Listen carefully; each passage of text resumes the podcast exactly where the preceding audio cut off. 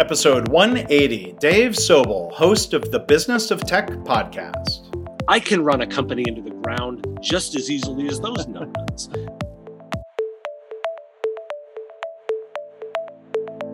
I'm Mark Graban. This is my favorite mistake. In this podcast, you'll hear business leaders and other really interesting people talking about their favorite mistakes. Because we all make mistakes. But what matters is learning from our mistakes instead of repeating them over and over again. So, this is the place for honest reflection and conversation, personal growth, and professional success. Visit our website at myfavoritemistakepodcast.com. To learn more about Dave, his podcast, his company, and more, look for links in the show notes or go to markgraban.com slash mistake 180. As always, thanks for listening. Well, hi, everybody. Welcome to My Favorite Mistake. I'm Mark Graban, and my guest today is Dave Sobel. He's the host of the Business of Tech podcast, and he's the owner of MSP Radio. Dave is regarded as a leading expert in the delivery of technology services with broad experience in both technology and business. He owned and operated an IT solution provider and MSP for over a decade. Both were uh, both acquiring other organizations and eventually being acquired. So before I tell you more and stumble through Dave's bio some more, uh, welcome to the podcast. How are you, Dave? I'm great, Mark. Thanks for having me. Really excited uh, to to hear your story and have a great conversation uh, with you um, about about your work and your your business. Let me tell um, everyone a little bit more about the business of tech. Um, so it's a leading IT services focused news and analysis podcast and YouTube show. Uh, thousands of listeners and subscribers. He also uh, co-hosts the podcast Killing It, or is that that's that's a play on Killing IT? Exactly, it's both. It's but we call it Killing It. Killing It. Um, it's not a true crime series involving IT professionals. You know what? It would be really boring if it was that was what you're looking for. No, we dive no. into to IT topics and give a give a sense of where we why we think it's important or not. Okay. And uh, Dave is also author of the book Virtualization Defined. Uh, he has a bachelor's degree in computer science from the College of William and Mary. Uh, he lives just outside of uh, DC with his wife and his two cats, and his interests include travel and food, cheering the Washington Nationals and the Capitals, and more particular around food, smoking barbecue. So, uh, a recent guest, Jason Levin, uh, episode 163, he's also in DC. He's a huge Nationals fan. But I, I want to ask you instead, though, uh, Dave, before we get into, I was going to say get into the meat of it, but um, I, that came out anyway. I tried stopping it, but it uh, came out anyway. But it's too uh, obvious. You can't resist a good barbecue joke like that. Yeah. Um, so I wanted to ask you not about the Nationals, but about barbecue. You know, I'm a, a, Texan by choice, and so barbecue is really important to me. Of course, do you have a favorite cut of meat that you like to smoke? Yeah, for me, for me, it's a uh, it's it's the shoulder. I do a shoulder, and I do sort of North Carolina styled pulled pork. I have absolute appreciation for all of its forms, and I love a good Texas barbecue. But I'm that mid Atlantic region, so I was kind of raised on the pulled pork with the vinegar style sauce. That's the the style that I focus on, and then I also have gotten to come to love to. I do my own bacon. Like I will smoke my own oh. pork belly and and do my own home, homemade bacon. Nice. I, I, didn't come here to fight about different barbecue styles. well, people get all in. Like that's that's one of those fun, you know, kind of contentious barbecue. And I just look at it and go, it's all delicious, and yeah. I enjoy it all. so I don't need anything to be best. I just need it all to be good. Yeah. So, so Dave, you know, uh, boy, uh, rather than turning it into a barbecue podcast, which I'm, I'm half tempted to do, and I, I ate lunch, so I'm not hungry. Um, but this is a podcast about mistakes. So uh, you know, the different things that you've done in your career and your businesses, Dave, what would you say is your favorite mistake? So the number one I, that I always think about when I when I get asked about this, it's all about the acquisition that I completely messed up. And so to, to, give a little bit of context, so I launched my IT services company in 2002. And the reason is, is I'm, you know, I'm a computer science guy. I, the reason I include my computer science degree in my bio is I'm, I'm very proud of the fact that like I'm an actual engineer, despite the fact that I do all the sales and marketing and all the conversational stuff. Like I have a degree in this. I'm actually good at the technical stuff. Um, and so I'd spent, you know, my my time that late '90s time in writing a couple of dot coms. Like I wrote wrote startups up and down. And when I launched my first company, it was because I was on the technical team, and we all got laid off. When the company hit down times we all lost our jobs. And my quip at the time was the well they kept all the leadership and all the salespeople the guys that couldn't figure out that bit but we could figure out the technical solution. Huh. They got to keep their jobs. I didn't I can run a company into the ground just as easily as those numbnuts. that literally was what I said. And I struck out and I, I, won my first contract to deliver IT services about two months after I launched. And, and that was the rest of the business. But that's the context was this element of like, I can do it. I'm an engineer. I can solve these problems. I can get into the, to the weeds of that. And my business was around delivering IT services. So the idea is, is, is most small companies don't have somebody internally that can handle the technology. So they work with an outsourced company. We were delivering those services. That's the context for my mistake. so the biggest mistake was, oh, I screwed up an acquisition and I screwed it up royally.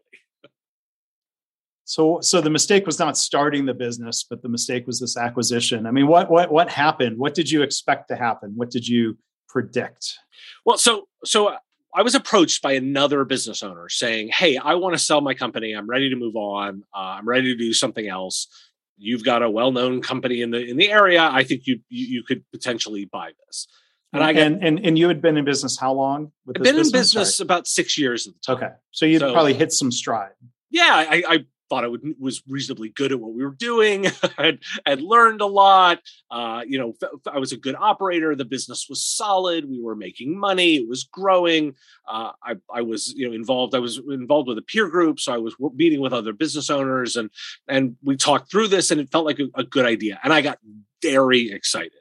Uh, and I sat down and I did a spreadsheet and I did plans and I, I did the whole how we were going to do this and spent a lot of time on the paper side of it and not enough time on the people side of it. And what ended up happening was is I did a great job structuring the deal and the moment we started executing it everything went sideways just horrifically sideways uh, you know, the the clients that were sold to me were not what was positioned. Uh, the the staff actually started undermining the deal right away. The owner took off for the hills, and what I really was struck with was the I didn't wrap my head around the people side mm-hmm. nearly enough mm-hmm. of this entire endeavor.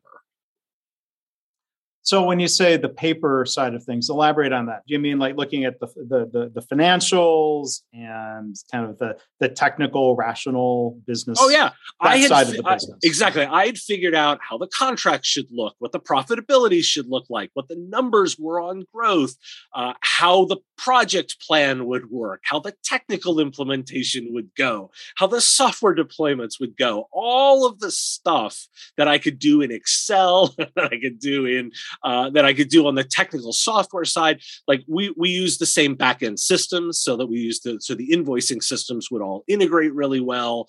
We use backup technology, and I'd figured out how to make all that stuff work. All those details, I'd figured all of that out.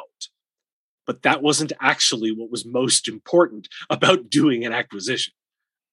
So yeah, we can explore that more. So for six years, you would say you had outperformed the numbnuts. you didn't you didn't run it into the ground. Um, those numbnuts with their MBAs, and I say that as somebody with with an MBA as well as uh, technical uh, degrees. But you know, the knock against MBAs might be that they only look at the paper side of the numbers, the financials. How how how did you? So I guess you know you you fell into that same trap. How how how did you discover? You know, you kind of pointed out, you said employees were maybe why were they undermining the deal? They they didn't want this change. How how did you discover that? People are averse to change, and you know the, the moment you it, you bring the two groups together and, and you start changing things, they liked the way things were, and frankly, the the business that I was buying was a lot less disciplined than the one that I was that I ran. Um, and so they were used to certain freedoms and certain ability to to do what they want, and they had a very loose culture. And you know, one of the, one of the tricks to the way I was doing IT service delivery was you did a lot of standardization and a lot of procedure so that you could very consistently deliver the service. that intuitively sounds like a really good thing, right? Mm-hmm. Mm-hmm. But not everybody wants to work in that kind of environment, right? And so I made a big culture shift for these new people. And I didn't spend enough time on getting them to buy in to actually like doing the work of developing the relationships and working with each of those people and i just sort of assumed everyone would see my see it my way and see it the way that i was running the business. Eh, not so much uh, didn't spend nearly enough time on both integrating those people and then working with the leaders, you know, at that at the seller and making them responsible for some of the delivery, so that we could work together with the clients and so that we could message the change in the correct way.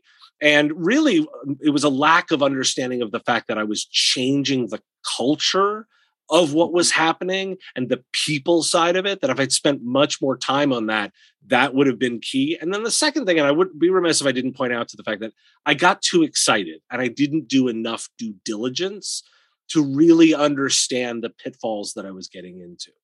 I modeled out what I thought the business was going based on the data that had been given to me by the, the owner. But what he'd actually done was also held back a little bit of information. And if I'd been much more aggressive about looking for that and being very concerned by any lack of disclosures, much more than I was, a lot of things would have I would have caught earlier or potentially probably not even done the deal based on looking at the fact that there were probably more red flags than I was willing to admit based on getting excited and it seeming like a really good thing on paper. Yeah. So was it too late to make adjustments? Were you able to dig yourself out of the hole and, and, and try to get people on board? Or at some point, uh, did, did some people decide to leave? Did you have to get rid of some people? And I, I navigated down the middle. Uh, we ended up losing almost all the clients, and we lost all but two of the staff at the time. Now we, I, I found, uh, but I and I gave opportunities for them to get on board as much as they wanted, and then found ways for people to to leave or they left on their own. Um, the clients, you know, the client base was not what was sold, but we did a great job of, of trying to recover.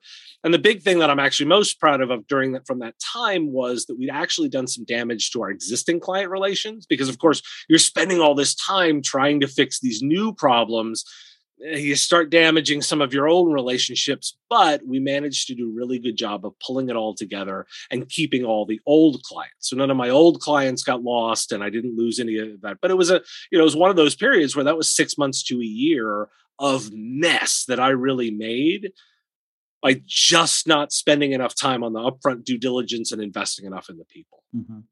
well you know dave i appreciate you for you know uh, being willing to tell that story and you know to share the the i'm sure at the time painful lessons learned from that. Um, did did you did that scare you off from doing other acquisitions or did you have an opportunity to do another one applying the lessons learned from that first one? Well the cool story is is that when i actually so i sold my business in 2011 and i took that experience and i did the exact opposite when I was acquired. I actually, because I also identified that it was a good time to sell my business.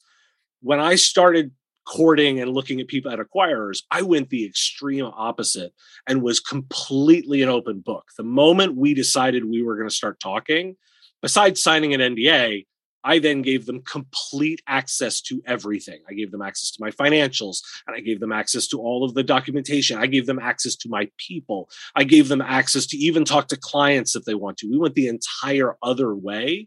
And I'm really proud of the fact that when I actually when I sold my business, they had a very seamless transition and even three years later had retained every single employee who wanted a job and 80% of the revenue that i sold including the vast majority of the clients. And it all came from learning from that mistake was taking the bad experience and saying okay i'm going to learn from it i'm going to do it differently and we're going to do it better when i sell.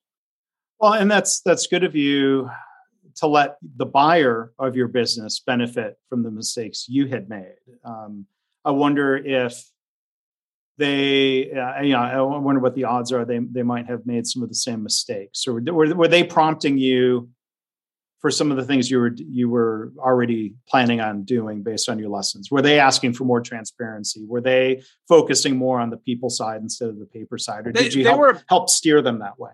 They were a better acquirer than I was. I, I will give them credit for that. Uh, but because we'd started the conversation from a place of complete transparency, because I just said this only works in my mind if we go to that, we actually fell into lockstep really fast. We did the deal reasonably quickly. We did it all within about 90 days, which is a pretty fast sale and, and migration. But we both credit it with saying it was because we were as transparent as we were and we built trust really fast we also had known one another. I kept in touch with them for a long time, even that. And every year we always would get together for for a meal and they'd laugh, I'd buy them or they'd buy me, and it was always some some kind of conversation. But then we were able to really establish quickly that trust by just going full transparency. And I, I tell you, it has left that impression on my entire career that I have always gone now towards transparency always wins for me because I've always found that that's just the better lesson. And, and I find better outcomes by just being transparent. Yeah. Before we talk more about your current business, I'm, I'm curious, you know, when you, you talk Dave, and again, our, our guest is Dave Sobel. I should, my mistake, I should have mentioned his website up front. It is businessof.tech. Uh, so business of tech is uh, the show. And, and I'm sure we'll, we'll, I'll put links in the show notes to the YouTube channel uh, and all of that. But Dave, you mentioned um, riding startups up and down. Like in, in, your experience, or at least at that time, how much of that is just sort of the expectation going into it that you think, well, odds are there could be mistakes made. The business is the, the nature of the beast that there might be an up and a down. Well, I'm I'm a big believer, and that's just the that's just life, right? Like you just have to ride the ups and the downs, and it's how you ride that really is much more more important. Um, and and I, I, happen to be one of those crazy people that likes a little bit of chaos, so I tend to favor smaller companies over bigger ones. I think there's also be an argument of made that uh, some entrepreneurs aren't wired by as like a deficiency aren't wired to work well in organizations so they find ways of building a business around themselves to fix their own deficiency I, i'm envious of those that can work at large organizations and mm-hmm. can run that system because yeah. that's not me it's very yeah, much the yeah. i like working on on problems i can get my hands around and thus i tend to favor smaller businesses um, so for me, it's it's always been that I like the chaos of small, which is why I have always favored sort of startups and and lighter weight organizations. Yeah.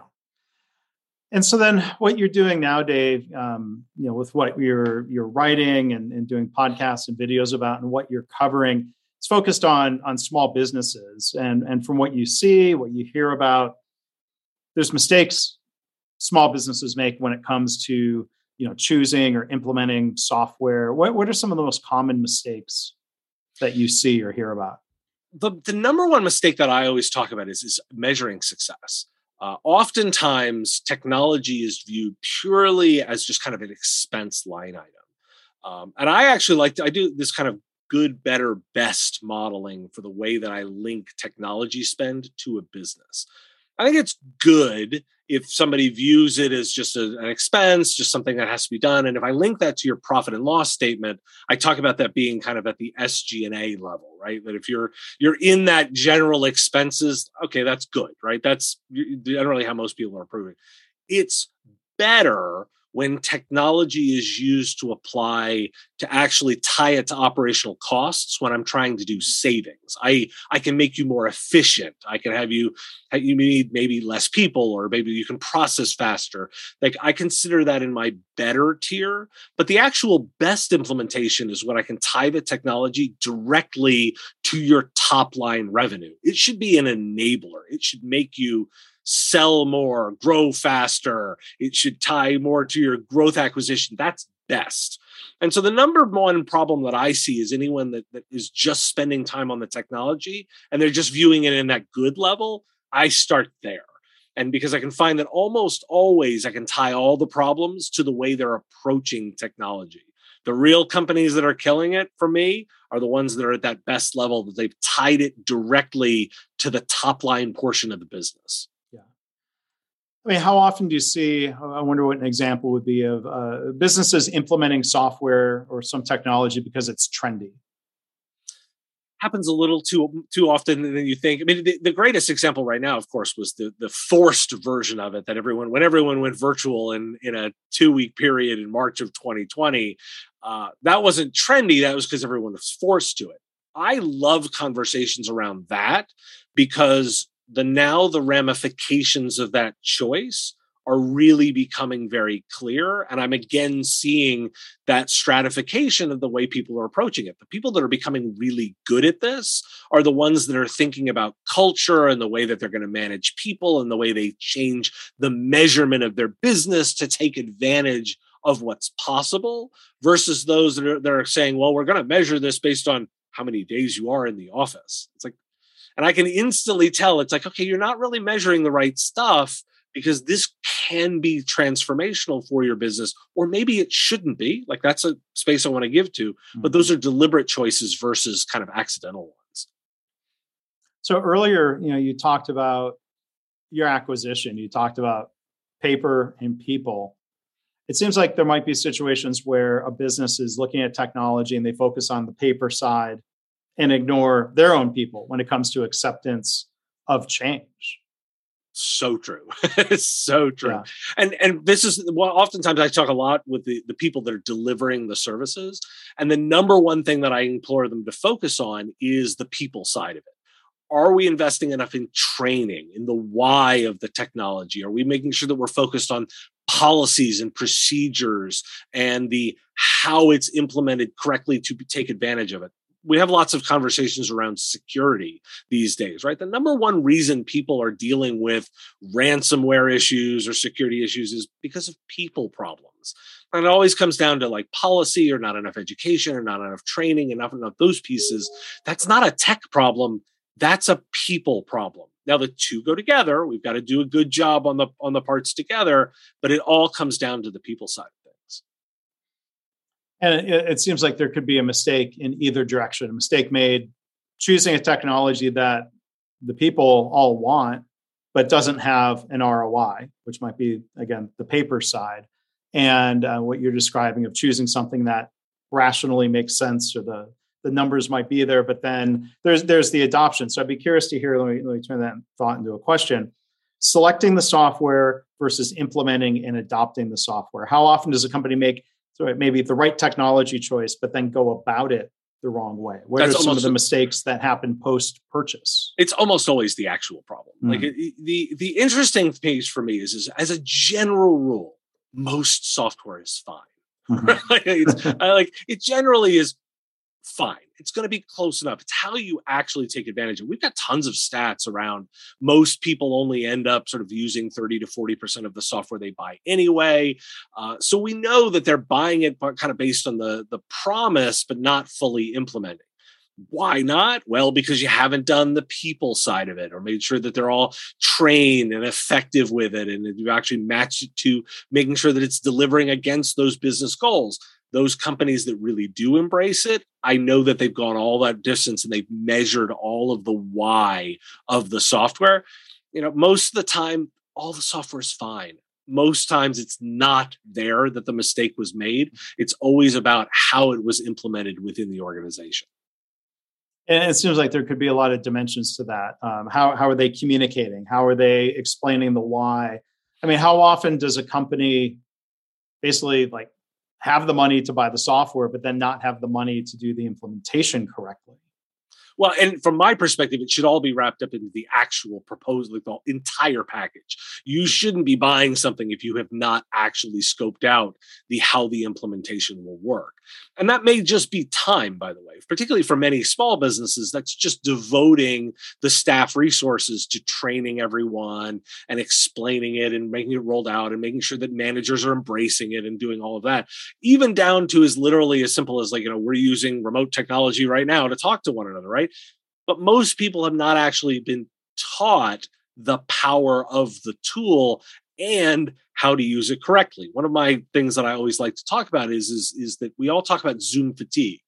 Well, the reason Zoom fatigue happens, one of them is that humans are not wired to look at themselves. And a simple thing you can do, for example, is turn off the self view.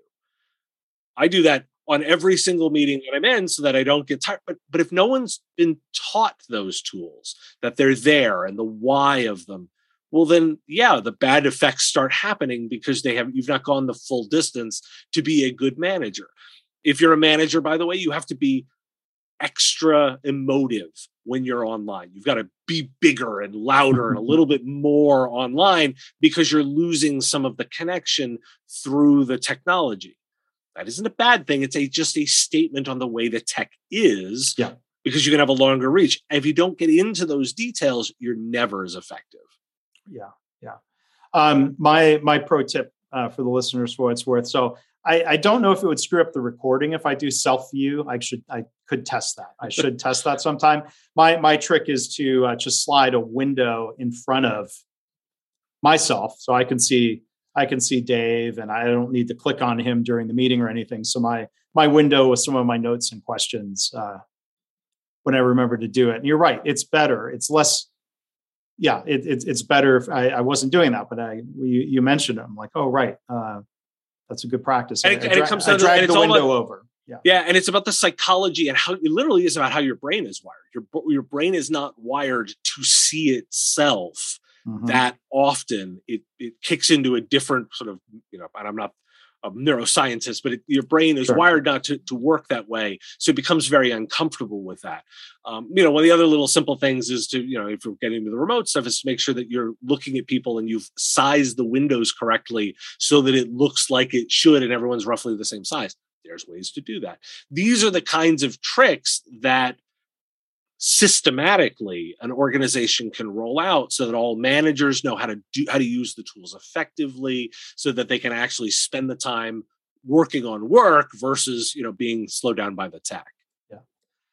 So before we wrap up dave and again our, our guest is uh, dave sobel uh, business of tech is where you can find him and, and learn more online. There will be uh, links in the show notes. Um, so we we talked earlier about your favorite mistake and I think you know part of the reality, part of the human condition, myself included, is we make mistakes all the time. I've made plenty of mistakes today. Um, is is there a recent mistake that comes to mind of of, of something where you thought, oh, well, it just proves, hey, we're all human.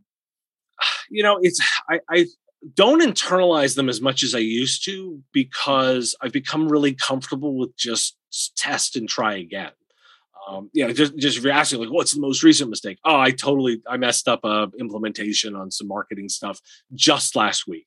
Um, you know, tried it all out. All results were wrong. All bad. uh, but being forgiving of that really fast is is the other thing that I've learned of that is is if I'm not reaching, if I'm not failing reasonably often, I'm not trying hard enough. is is that is that if I stay if I know if I'm not failing, I have to measure it as is okay. I'm too safe right now. Um, I need to be stretching more and get comfortable with that failure. Now I need to own the failure, and I also always caveat by saying, and you have to be a good person too. Like you have to make sure that you're not, you know, mistreating somebody during the process of that. Those failures are, are, are, are, to be handled a little bit differently. But particularly from a business perspective, it's like, oh, you're not trying hard enough mm-hmm. if you're not making some mistakes. My most recent, yeah, it's, oh, I screwed up a marketing campaign last week. That didn't go well. But that's okay, right? Yeah. It's it's not a defining feature. It's something that I know I did it, I tried it, I measured it. Okay, that doesn't work. What are the lessons from that, and how do we adapt for the next campaign? Yeah, I think I, I, hear what you're saying. I'm kinder toward myself when it's a, a, mistake of having uh, being on the frontier of something new.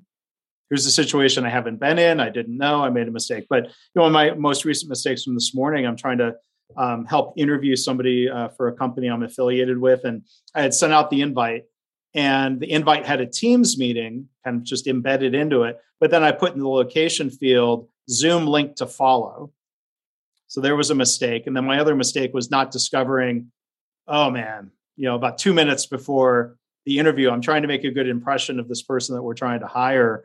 And I created this confusion. Now, thankfully, she did what the meeting invite said. She clicked on the Teams meeting and uh, it worked out okay. But uh, we have another interview tomorrow, and like I'm going to not beat myself up over it. You know, we, are talking about it more now than than maybe I had initially when I discovered the problem with somebody else. But um, there's there's something to be said for showing a little bit of grace, whether it's to ourselves or to others. When I've been thinking happen. about I've been thinking about grace a lot lately, and making sure that I'm not only remembering to to be graceful on those kinds of and give space for that, but to remember oftentimes that mistakes from from maybe because of reasons I don't have insight into. Mm-hmm. You know, the, the, the, mm-hmm. likelihood of somebody if somebody's in a in a mood and the meeting didn't go well or something along those lines, it probably is because of something I'm not aware of, much more than it is about something that I am aware of. Like if I think if I if, you know I had a had a discussion with somebody last week and it just felt awkward and weird, and I kept thinking about it and wondering why why that went that way, and I was like, you know what? It's probably something I'm not aware of. I something in their home. Maybe their children are sick. Maybe there's some some other factor i'm not aware of and i should just leave more space for that. And I, I think that's another bit that i think about a lot recently when i think about grace. Yeah. And i, I try to remind myself this. You i'll send you one of these mugs dave. Uh, my my oh, favorite oh, mistake you. mug uh, the the other side that i look at as reminders to myself i've mentioned this on some other episodes but my my reminders here uh, be kind to yourself nobody is perfect.